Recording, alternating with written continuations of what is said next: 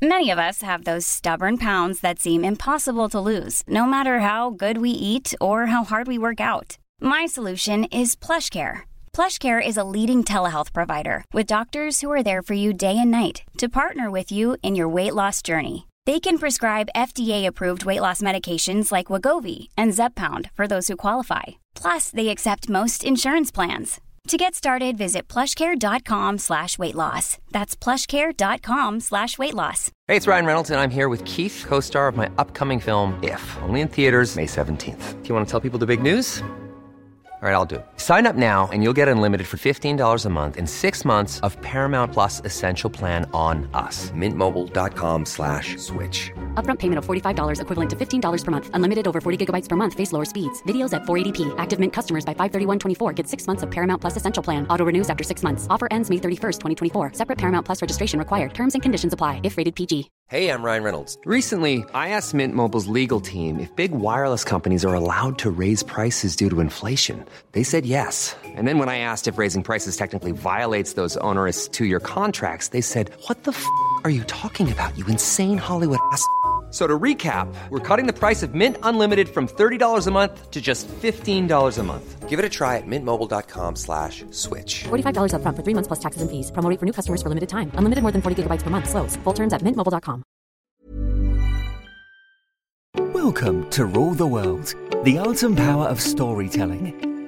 Storytelling is what connects us as humans, and for brands, it is no different. A well told story can effectively position your brand in the minds and hearts of your audience, and can convert thoughts and feelings into results and revenue. On this show, we dive into the unique and recurring principles of world class storytellers from every walk of life to help you level up your storytelling skills and knowledge to drive real, measurable results for you and your organization. Here's your host, Paul Furlong. Hello, and welcome to Rule the World The Art and Power of Storytelling. My name is Paul Furlong, Creative Director at Opus Media, and I imagine you're listening to this podcast because you know the power of storytelling. And I want you to bring that power to your own writing with Roger Schulman at thewritercoach.com. Roger's unique coaching method connects your personal story to whatever you're writing, giving it heart and depth. The result? Your presentation, website copy, keynote address, or screenplay becomes compelling, entertaining, and persuasive. Roger is the winner of the British Academy Award and nominee for the Oscar and the Emmy. So go to thewritercoach.com and schedule a free discovery session. Let Roger bring the Hollywood to your writing. Today's guest is Anthony Tasgal, or Taz as he's normally known, and he has 15 years' experience in writing and carrying out courses on the subject of storytelling in business from across the UK to the US and in France.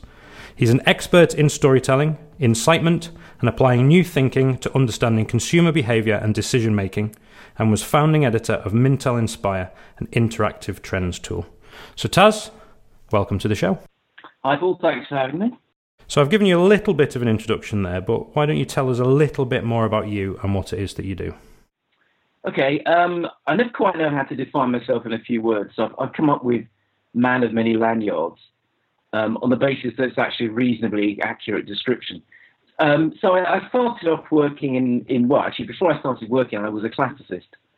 So um, at some point, probably the next um, half hour or so, I should probably start talking about Romans and Greeks.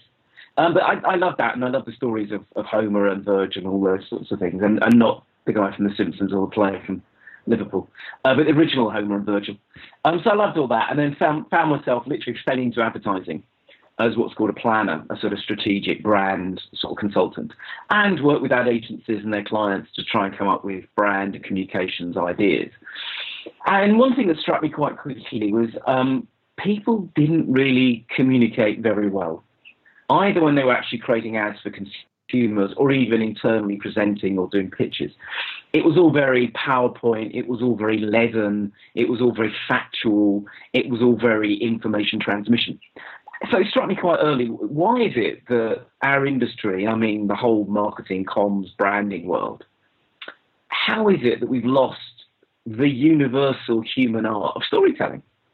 So as I was sort of meandering around the ad industry, finding out the answer to the question was a 40 second TV commercial, I thought actually maybe I should try to do something else. So I started doing a bit of training and then effectively moved from full time planning to a bit of part time planning, and then doing mainly lecturing and training and writing um, on storytelling and something else called behavioral economics, which is some people know is, is nudge theory, which is all about emotions. So really, it's, it's for me, it's a, it's a tangle, it's it's a web of all these different things together about the human desire to tell stories, how we do or don't use it in communication, how we can understand how persuasion works, and wrapping it all in this sort of new theory about how emotions work. So that's that's pretty much sort of me in a nutshell. So one of the things that you've written about uh, extensively, and one of the things you talk about a lot in uh, in your work, is how important it is to restore emotion to the world of business. And I suppose that fits into the behavioral economics that you've just talked about. So, why is it important to restore emotion to the world of business? I um I do occasionally go off on a bit of a rant about this, and it's it's in both the books, particularly the first first book, the storytelling book. I, I sort of label it or I, lump it under a headline or a word called arithmocracy. Um, I do I do like my words. So arithmocracy is a sort of semi-created word based on arithmetic, the idea of numbers. And what alarms me about the business world, like so many other spheres, is it's become obsessed with, as I say, what I call arithmocracy. This obsession with everything being about numbers and measurement and prediction and control and ROIs and metrics. And I know I'm a little bit sort of King Canute about this because that tide is constantly coming in in the business world because everything has to be measured and accountable. But I just like to move the pendulum back a bit because I think we've, in, in this pursuit, in this relentless pursuit of numbers and measurement and standardization, I think we've lost an awful lot about what makes human beings interesting and fascinating and what makes, what makes persuasion fascinating. And that is the fact that we are far more influenced by our emotions than we like to admit. So with my behavioral economics hat on, um, I often quote a man called David Eagleman, who wrote um, a book called Incognito, did a TV series for PBS, the BBC. Um, and he has this lovely line. He says, We don't think the way we think we think, which I, I love because it's a beautiful, elegant piece of um, writing. But it's also a quite brilliant insight because we like to think, particularly in the business world, that we, because we're great, serious, important business people, that we do everything very rational, very considered, very thoughtful, sequential way. But all the neuroscience, all the, the evidence from behavioral economics, cognitive neuroscience, psychology suggests that's just a myth, that most of the time we don't. And I think if we look at ourselves as human beings, we probably need to be honest and say we do things much more for emotional reasons and unconscious, implicit reasons than we like to admit. So for me, this overlap between storytelling and emotion, and also meaning and memory, those are those are areas I, which I, I'm personally just fascinated by, but they just bring us back to what we are as human beings and how we need to act as human beings and acknowledge that we act if we're going to try and persuade people to carry out the sort of behaviour that we want. So that, that's the sort of area that I like playing around in, really. So, how does storytelling influence consumer behaviour and decision making? Um, I'll give you another. My, I'm good with like t-shirtable slogans. So if anyone out there is listening and they've got like a summer party coming up, and they a slogan. Uh, massage, not message. Um, that's why sum up a lot of that thinking. We spend a lot of time in our business um, communicating in what I call a messaging way, and I don't like messaging. For me, messaging is I have something to say to you, and I'm going to tell you it whether you like it or not. Um, I often ask people to think, you know, if you're parents, um, it, what happens if you tell your children what to do? And I shall have a, a, pause here while everyone who's listening thinks, well, yeah, generally they tend to ignore me or do the opposite. And that's what messaging is. You know, you must what, brush your teeth, you must finish off your vegetables. And by and large, human beings don't respond very well to that, that sort of didactic, hectoring tone.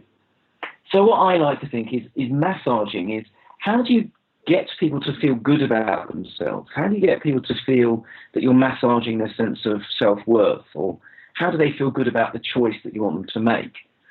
And for me, storytelling works in a massaging way because you're telling a story, you're getting people involved, you're getting them emotionally um, connected with what you're trying to do. And that all happens at what's called system one level, at a sort of unconscious level. And because we're all born and grow up to understand the world through stories, we love that. We don't mind being told stories. rather than being instructed what to do. So for me, it's about trying to work out the sort of messages or information or, or desired responses you want from people, but using storytelling as a vehicle to allow people to actually feel that they're enjoying part of making that decision rather than, as I say, being instructed because it's good for them. So when you start to put that story together to get mm-hmm. to try and influence people to your way of thinking or to get people to do what it is you want them to do, yeah. what's your, what's your approach to constructing that story? Well, the first, first thing I want to say, as a born in, in born and bred, died in the wool marketing person, is it depends on your target audience, uh, what you're trying to achieve. Um, having said that, I think there are certain storytelling tricks and techniques that I always recommend. So one of them is actually to start with the sorts of emotions you want to elicit. So rather than just thinking about what the message or the benefit of the proposition is, what are the emotions? And when I do my training days, I'll talk about what are generally considered to be the six universal human emotions happiness, sadness, fear, anger, surprise, disgust.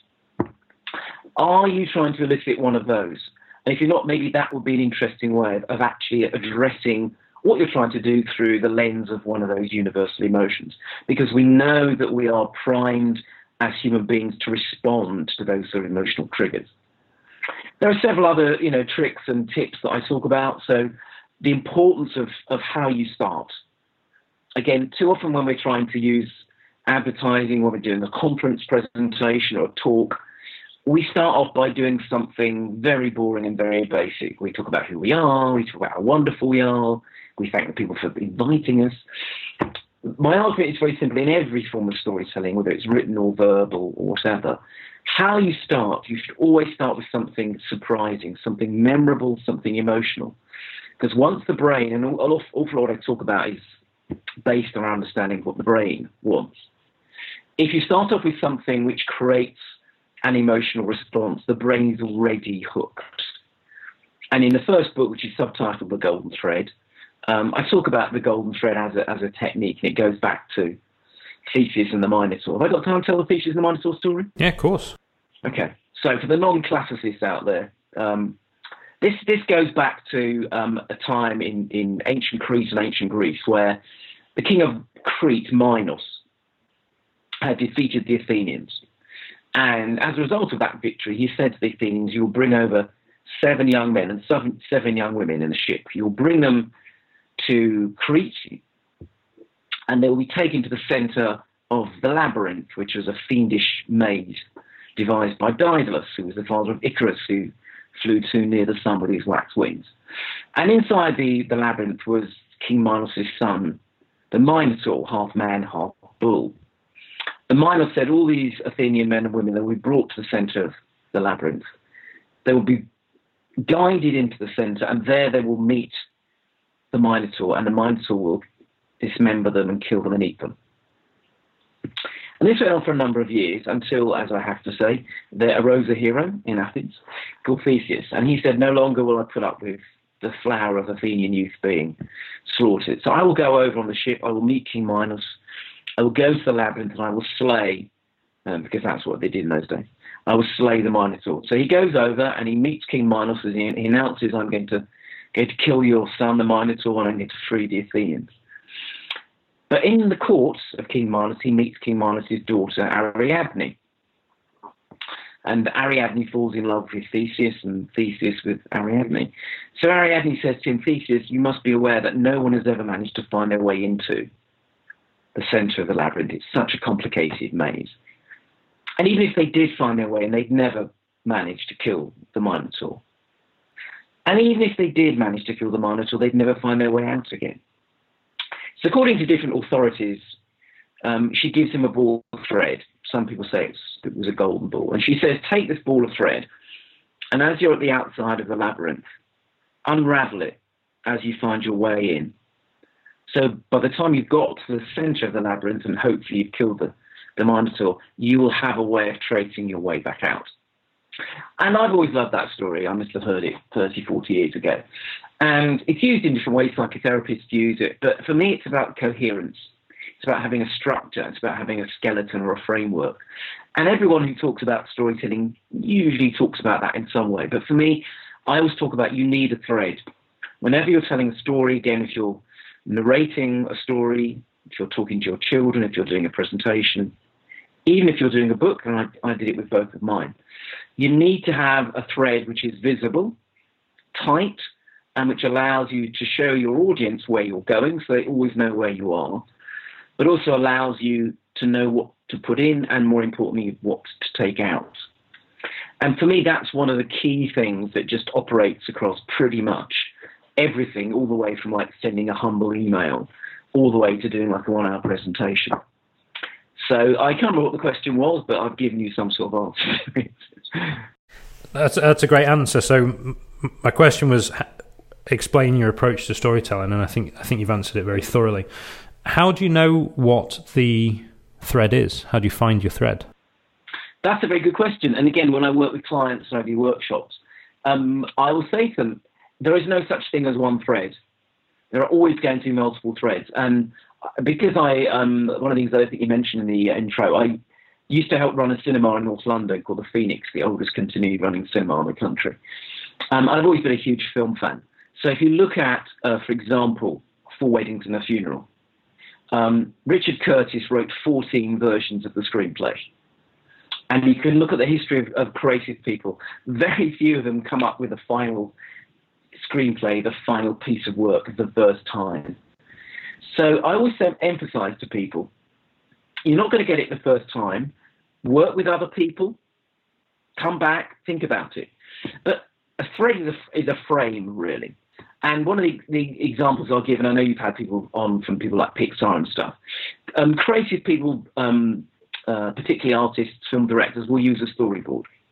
So for me, I, I will encourage people who are writing speeches or documents to actually storyboard it out with post-its and it will create your thread. And as you do that, you say, actually, no, maybe that isn't the first thing. Maybe that goes there. And you move things around. And then once you've got a thread which you think is coherent and which achieves what you want to do, put it aside, go back, show it to some other people.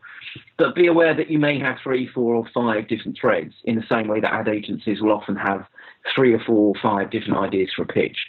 And then you just need to come to a, a decision yourself, what you think is the most individual, the most uh, distinctive, the most motivating one. But as with all these things, it's about understanding that there's no one right answer. And obviously, this helps us to be creative in our storytelling, finding the, the thread yep. or multiple threads. Yep. You talk in your book, uh, particularly in the in your first book, about how we need to be more creative in our general communication. How yep. h- how can we be more creative as well as finding the thread in our stories? I think that's a, I think that's a bigger industry-wide or organisational issue. Um, I'm, it, I'm, pondering writing the next book also about playfulness, and that's one of the answers. I think again, as going back to what I was saying about the arithmocracy and this obsession with what, what I sometimes called an arid reductionism. Unfortunately, there are lots of departments, lots of companies where everything is being reduced. We need to like have an average answer or an average consumer or an average message.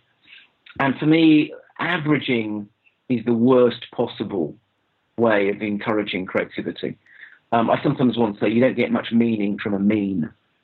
Um, and too often, and it's one of my hats, for example, as a planner is research. I spend a lot of my time understanding data, market research, and, and deriving insight from it. But too often, the people who commission research or examine research, again, are looking for averages, they're looking for means, they're looking for something simple.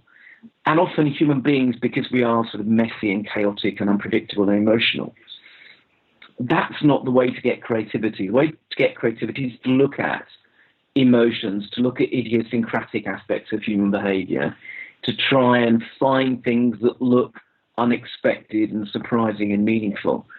And for me, those are the best ways of getting creativity. By doing lots of quantitative research, putting things into numbers, coming up with metrics, is the enemy of creativity. And I know why companies are doing it because everything has to be measured and has to be accountable. But I think we need to sort of divide the sort of proving and accountability side of things from the generation of ideas and innovation and insight end of things. And I think we need to move as many people as we can down that end, the creative end, even the bean counters, even the people with numbers, um, and get them to understand that you can't prove and measure everything. And if you do, that's going to get in the way of coming up with things that are genuinely interesting and creative. So that that's one sort of organisational, cultural answer to your question. I could probably give you a couple of others as well. I might I might come back to that in a second, but you've you've hit on a very interesting point. We've been a creative species for thousands of years, and we now live in this date. we now live in this data-driven world. Facebook advertising, Sky Ad Smart, where they can tell us about the the likes and dislikes of our audience, and it's very powerful. Yeah. But where's the line? Where do we? Where's the Where's the right point between creativity and data? Because we don't want to live in a completely data-driven world, and we maybe total Yeah. creativity isn't right. So wh- where's Where's that line? No, absolutely. Um, I think there's there's a number of ways of looking at this. One is efficiency and effectiveness. So I think a lot of data is about efficiency. A lot of data is understanding who our audience is, understanding perhaps their their psychographic, attitudinal, behavioural characteristics. But for me, creativity is the effectiveness side of it, which is how do you take all that data? How do you turn that into insights, which you can then go to your agency or your creative team or whoever and say, okay, now design me, now give me an idea, give me a website, give me a, brand, logo, a name, which allows me to turn all of that data, big data, algorithm stuff, into something which is going to be genuinely, um, genuinely attitudinally, behaviorally effective. I, I, I don't want to say I'm an enemy of data. That would be nonsense. I'm an enemy of using data at the expense of everything else. Data, however, is brilliant, and big data is brilliant, and our brains are brilliant at generating insights and patterns which allow creative people to come up with new ideas and new solutions. The problem I see, as I say sometimes, is where the people who are in control of the data think that the data is simply going to give them all the answers in itself. It's not. It's, it's hopefully going to open up some new doors and new ideas, but you then need sort of strategic planners and creative people to say, okay, now what do we do with those insights? Um, and in the second book, which is The Inspiratorium, which is all about insights, I talk about how the fact that actually a lot of people don't get what insight is. Generally, with insight, you have to allow your brain to meander. You have to let your unconscious play around with things which are unexpected. So just putting data together is probably not going to give you an insight. Giving it to people who are creative and then saying, okay, now let's play around, let's leave it and come back to it, let's mix up some different things together, that's the way you get genuine insight. So for me, that's the way of getting the balance. It's not perfectly right, but at least creating some sort of equilibrium between the two of them. Excellent. And so going back to creativity, tell me more about that. Yeah. Tell me more about how we can become more creative. Um, where do I start? I think, as I said, I think for me there are a number of components. I think storytelling and emotion is one of them. I think allowing ourselves in companies, so I do work now within, within companies to say, let's look at storytelling, let's look at behavioral economics and emotion, and let's be, be much more open about how emotion works. So not just in terms of our communication, but in terms of how we talk to each other internally, how we have meetings, how we talk to each other, what we do before and after work. All those ways, I think, are, are ways of creating companies and organisations and cultures which are more likely to be to become creative. Another thing, as I hinted at a minute ago, is this idea of playfulness. I think there's a terrible tendency, because I lecture at universities and also I've got um, grown-up children now uh, entering the business world. Um, I notice with alarm how a lot of people who are students or young people and who are really fun, creative, imaginative people come into the business world and have all of that bled out of them. And I've, I found that really depressing. Um, only the other day, a couple of weeks ago, I was lecturing at Bucks Uni um, on our advertising course, and there's some fantastic creative people there. And one of them sent me an email the other day saying they've just had an intern, um, uh, internship, and they were just treated like cogs in a wheel, even though they're creative people. And they should be. at their age and with the sort of work they're doing, having fun, exploring different ideas, but they were sort of forced to fit into a sort of template. I think one of the things we really have to do in the business world is understand that sometimes serious, being serious and grown up and rational, the things I mentioned before about the opposite of emotion, they are very often the, the opposite of creativity. And I, would really like to see from when people come into a company that they're encouraged to sort of think playfully, to generate ideas. I think it's a number of companies have set up, I think Google was one of them. You get a certain amount of time, I think half a day a week or a day a week, where you're allowed to do anything you want. As a way of saying to people, you don't spend all your time just thinking about search engines, or you don't spend all your time just thinking about cars or yogurts. Because after a while, you, you can't be creative about that.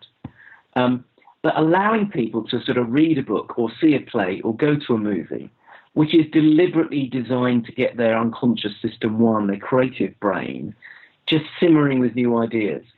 And that whole complex of story and emotion and playfulness and allowing people to fail, which is another thing which is in the second book. Um, this the word in English error, we always we think it's a, you know it, we we punish people for making mistakes, but the Latin the origin of the word error as in erratic or aberrant behaviour means to wander. It doesn't mean to be wrong; it means to wander.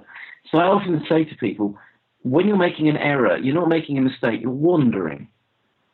And again, I think it's that sort of climate that I'm I talk to companies about and say that's what you need to encourage. If you say do this or you're wrong, and even if what you've done is wrong, we all all great thinkers and scientists say the only way the human brain learns is from failure.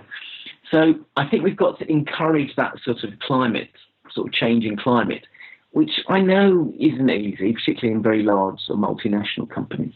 But again, it goes back to sort of understanding this system, this arithmocracy that we're in, and saying, let's not be completely bound up in it.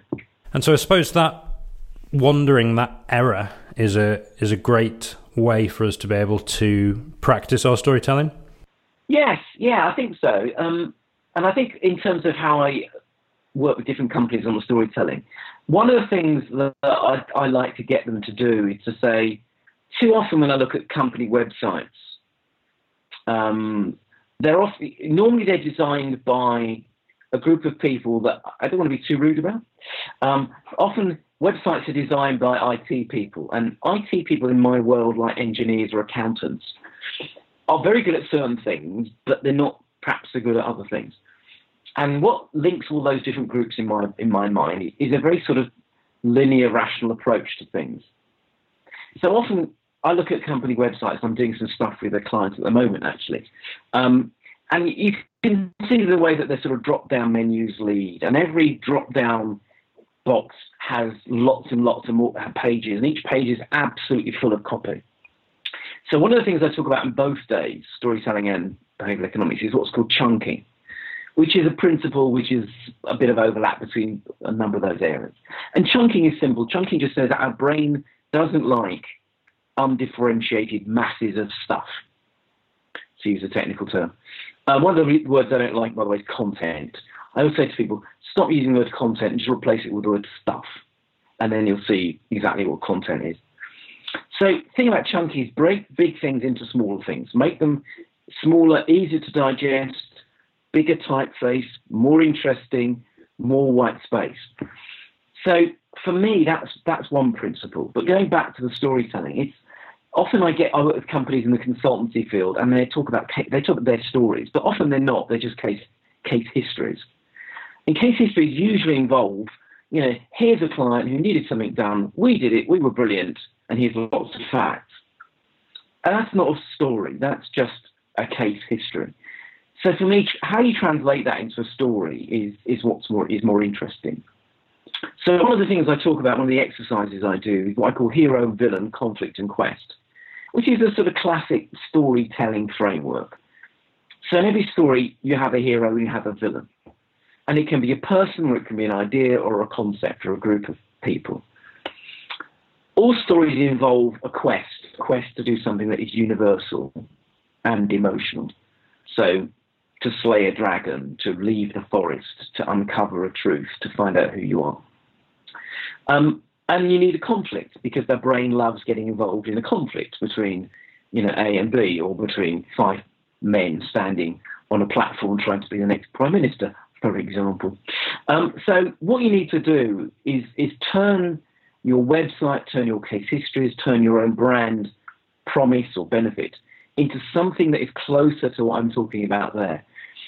Creating characters, creating conflicts, so that people can immerse themselves in what feels like a story, again, rather than effectively looking at your website and having to read a catalogue. So this idea of we, are in the, we're in the storytelling business, not in the catalogue business, is something I often have to say to people. So again, those are some ways of just bringing storytelling into the sort of practical world that that we live in.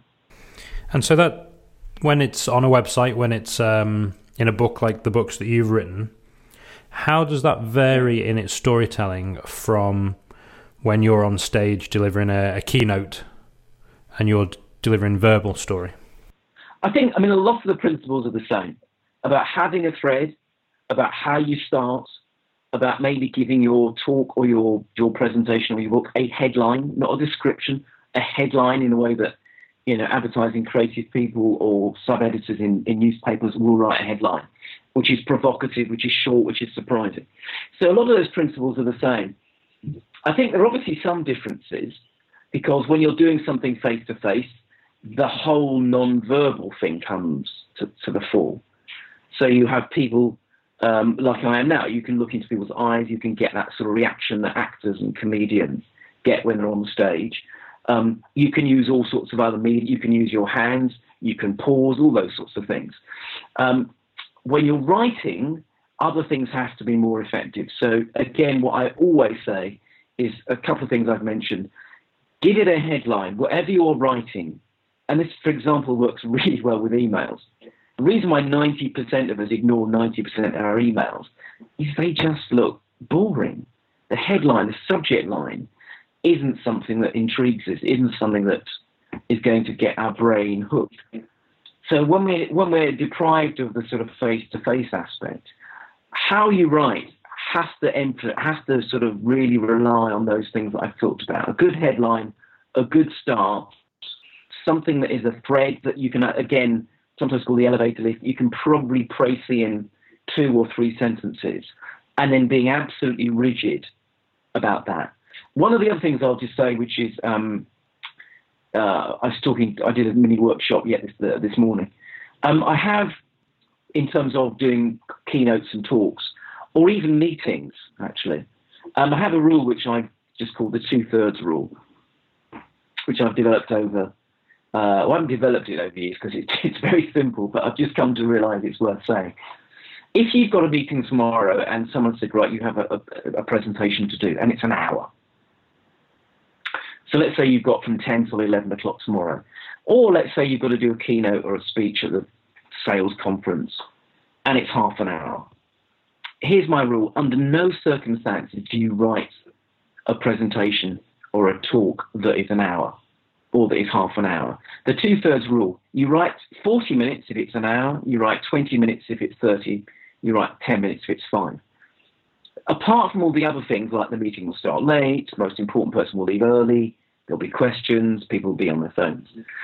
By giving yourself 40 minutes to, to write for rather than an hour, it forces your brain to come up with the golden thread. It forces your brain to take out the surplus, to take out what someone once called, it's a great word, exformation. There's a Danish writer called Tor Nørretrand, he said, we worry too much about information the stuff we put in and not enough of that exformation, the stuff we have to take out. So I always do, I do it myself and I recommend it as a way of forcing your brain to say, don't do an hour. If you do an hour, you'll put all the stuff in that you don't need to. You'll ramble, I ramble, everyone rambles. But if you say you're going to write 40 minutes, you give yourself a little bit of rambling leg room, but more importantly, you force yourself to keep to the absolute tightest thread that you can and that I've, over the years I've actually found quite a reasonable sort of piece of advice to follow myself as much as giving it to anyone else. And you talked earlier about starting with who your target audience are. So that's obviously key yeah. to telling a story. When you're telling a verbal story, you've talked about those cues. How important do the audience become to the story? Uh, I absolutely agree with where you're going with this. Um, one of the things I found over doing doing many many years of talking and lecturing, and also the odd bit of comedy and stand up and stuff, is it's all about it's all about the interaction. And I've read a lot about comedians and how they talk about that sort of aspect of it, and that sort of flow, that sort of responding to the audience, I think is really important. And one of the things again I will always emphasise to people is if you feel confident about that and you're good enough at it to read the audience, it's always worth seeing what you've said and seeing how people have responded to it, and maybe asking them, maybe prompting them saying, "Okay, sorry, do you, are any are any comments on that? Anyone want to provoke? Is that provoked any thoughts?" And wherever I can, I'll try not to just talk myself or lecture even at a, a, sort of conference, I'll try and actually throw questions at the audience, or actually sometimes start with a question. Um, so, for example, I'm doing a thing in Reading tomorrow with basically a group of chief financial officers, which is not my natural habitat. So I'm going to do one of my usual things about saying that numbers numb us, but stories stir us. So I'm probably going to start off by saying hello, I'm Taz. Um, how many of you spend most of your time with numbers? and then see what happens. How many of you probably think you spend too much time with numbers? And I'm hoping that that will get them sort of warmed up for where I'm going. The fact is that I'm going to recognize their world, which is one of spreadsheets. But I want them to realize that maybe life is not reducible to a spreadsheet. And that's going to be what I'm talking about for sort of 20 minutes. And I think I, I find that sometimes a much more, much more useful way of getting an audience on your side or responding, rather than just launching in and telling them what you're going to tell them for 20 minutes. Um, and I think it's, it's again, it's a basic storytelling or rhetoric trick, which is often asking questions is a much better technique than just making assertions. So often when I'm talking to people about writing a headline for a document or a title, I'll say, have you considered asking a question or making it a question? Because the human brain is such that if you ask it a question, it just wants to give an answer, which is a fantastic response. Rather than just giving an assertion and the brain goes, yeah, or the brain actually wants to fight with it. Asking a question is quite a subtle, quite a subtle way of, of, as I say, getting people to sort of play with what you want them to play with. And as you say, that's a great way of grabbing attention. Do you then throw questions into the middle of the stories to hold attention? Um, again, it will depend very much uh, on, on, what I'm doing. I, I, I, was talking at a market insights forum in London last week, um, and there was one there was one guy in the audience who I think was like designated heckler, but in a very constructive way. And it was great because it was quite an informal sort of thing. And I I'd opened the, the and so after about ten or fifteen minutes, it became it turned into a sort of Q and A, which was fine because I'd allowed that you know I'd allowed that time. And he triggered off some really good questions. And a couple of things I said, look, don't, I've got that chart's coming in two or three minutes. Um, and I think sometimes it, it, it, turns it more into that sort of um, audience interaction rather than a lecture. And again, one of the things that I've learned from, from lecturing and having been subjected to lectures uh, as a student is, again, too often lecturing is very, very parent child it's very didactic. You know, I'm teaching you this is what a brain looks like. Um, and my experience at all of this as a, as a, as a lecturer, as a trainer, and as a parent, I don't think that's a very effective way um, of getting people to learn or to understand what you're saying. So if if it takes off in a certain direction, um, I remember I did a big thing in, in Australia a couple of years ago at one of their conferences. There was about 200 people. Um, and I'd thrown in a sort of token joke about Aussies and Brits. And it, so I threw in a couple of other things as well, which were in that sort of area. And then somebody mentioned something in the audience, and it, it turned into a bit of a banter. And I'm perfectly fine with that. And I think as long as it doesn't deflect you completely off your thread, and as long as you don't think you're Eddie Izzard, um, I think if you can control that, um, it people just feel a little bit more like they're not just, as I say, passive. It becomes much, much more of a sort of active and interactive thing. So, again, I, yeah, I think if you're if you're happy with that and your audience is, is going with it, yeah, run with it. Brilliant. Now, a phrase that you've used a few times as we've been talking is behavioural economics. And you Yeah. touched a little bit at the beginning about uh, with a, a definition of what that meant. Do you think you could expand on that ever so slightly just to fill in the gaps around what you've talked about? Uh, it could take about three hours, but yeah, Maybe maybe in uh, a little less time than that. I'll try. I'll try. No, uh, behavioural economics has become a really big topic, and it's loosely to do with the idea of influencing people by addressing emotions and addressing what is effectively making our decisions happen at an unconscious level. So people like Daniel Kahneman, who wrote Thinking Fast and Slow, um, Thaler Sunstein, who wrote Nudge, Dan Ariely, all these people. Um, this is no longer a fringe thing, by the way, because Kahneman became the first psychologist to win the Nobel Prize for Economics, and Thaler won it um, himself uh, a couple of years ago. And what they're doing is they're understanding the way that the brain works. They're understanding how decisions happen.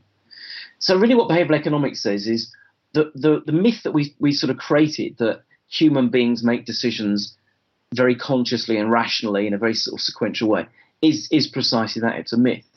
So what we have to do is understand that the real triggers, most of the time, lie within what's called system one, which is the unconscious, the implicit. And it's there's an awful lot of science in there, we haven't got time to go through all of that. But I, I find there are a number of areas that I find interesting. One is how do you address emotions?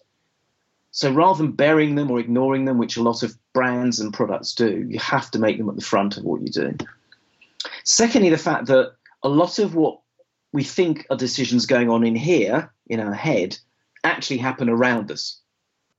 So because we're a social species, we like to think we do things individually, but again, anyone listening, think about how many decisions you actually make because somebody other than you makes that decision. Someone you respect, or someone you emulate, or someone you want to be like. We are herd animals. An awful lot of what we do is effectively fashion based.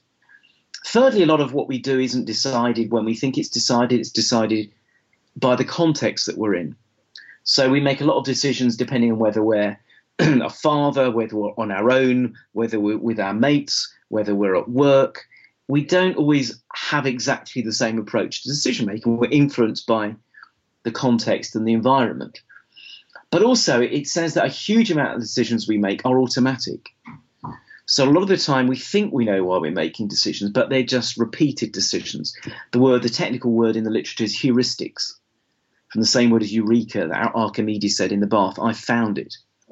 So because our brain is so energy efficient and energy dependent, it hasn't got the energy to make every single decision afresh. It's much easier to say, you know, I did that last time, and by and large, it was good enough.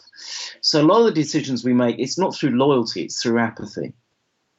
So again, all those sorts of insights and thoughts, there are different ways of applying them across all, you know, all sorts of aspects. And as I said, we haven't got the three hours, but there's a whole lot of insights and tricks in there, which I find really fascinating. And I work with clients to apply them to their to their brands or their communication. And so storytelling is one of the major ways to be able to affect people on a, a behavioral economic level. Yeah, I think for me, they, they sort of operate in different spheres. But as I said, for me, there's emotion, there's story, there's meaning, and there's memory. And for me, that's at the heart of, of how human beings think and behave. And therefore, that's the best chance we have of applying all of those things. How do we use emotion? How do we create memories? Excuse me. How do we tell stories? And how do we make it meaningful? So rather than talking about products and messages and propositions, how is it how is it a story how is it meaningful how is it using emotion all those as i say those three things for me they're all part of the same sort of family so i'd love to ask you a couple of uh, of quick fire questions if you don't mind taz of course yeah so who do you think of when you hear the word story and why um, i'm going to give you one answer because i was just reading this is how the brain works so what i literally have just been reading about is uh, the iliad um, so for non-classicists out there, you can just I don't know uh, watch the cricket for a couple of minutes. Um, as I said, I'm a classicist, and I've been reading lots of novels recently, lots of books which are retellings of Greek classics. So uh, Kamila Shamsie wrote a book called Home Fire, which is about Antigone. I've just read a book by Pat Barker called The Silence of the Girls, which is a retelling of the Iliad. Um, Circe by Madeline Miller what I find fascinating is that stories that are effectively 2,000 years old, or 2,500 years old, which go back to Homer and Troy or the, the, the Odyssey, we're still telling them now. We're still telling them now, and, and modern writers and novelists are still finding ways of retelling them. And screenplay writers, you know, Game of Thrones is based, which I loved until most of the end of the last series. You know, a lot of that is George R. R. Martin understanding Greek history, Roman history, Norse mythology, uh, English and French history. But there are ways of retelling those stories in a modern way. And I find that's what I find fascinating about story that it's however much we think we we have PowerPoint or Facebook or Twitter, those stories just seem to touch us even now, even when they're put in different forms and different ways. And can you recommend any good books or websites, blogs, podcasts, anything like that about storytelling that we could read to put into practice when it comes to our storytelling? Um, I think a lot of the storytelling um, stuff that I see, I'm going to give you a slightly evasive answer actually. Um, one of the reasons that I, I got interested in it was that I thought a lot of the stuff on storytelling was written either by sort of Hollywood screenwriters like Robert McKee, and I would recommend you read anything by Robert McKee about the art of screenwriting. Um, a book, a couple of books I would definitely recommend are John Yorke's book Into the Woods, and he's a BBC writer producer. I think he's still on EastEnders. He was on it a while ago. He went back, um, and he's written, I think, one of the best books about the art and structure of storytelling and it's beautifully written and it's just it's full of every sort of bit of advice you could want. Um, there are one or two other classic books of storytelling. A lot of the storytelling stuff I see, I, I, find a little bit banal, a little bit obvious, a little bit, you know, it's got to be like this. But I would definitely recommend, um, as I say, the John Yorke book Into the Woods. That's for me the the best book out there. And finally, where can we find out more about you? Where can we buy your books? And where are you online? Yeah, um, online, my my, uh, my main website is a work uh, a work in progress at the moment. So um, if you look up Anthony Tasgal or Taz Tasgal, I'm on LinkedIn. I think it's Taz T A S Tasgal. Um, the books are on Amazon. The storytelling book and the Inspiratorium. Just look up. Uh, they're on Amazon. Um, I think the books are still in some uh, branches of Smiths and Foyles. Um, and yeah, I've written various articles and other bits and pieces, just look me up on, you know, your usual friendly search engine um, and you'll get to me eventually. Well, Taz, it's been brilliant talking to you today. Really appreciate you sharing your knowledge and wisdom with us, and uh, I hope we can do this again sometime soon. Great. Thanks for having me, Paul. Thank you very much. Thank you for joining us for this episode of Rule the World. Be sure to rate, review, and subscribe to the show. And visit weareopusmedia.com for more resources based on today's topic, as well as access to more episodes that will help you develop your storytelling abilities. That's weareopusmedia.com.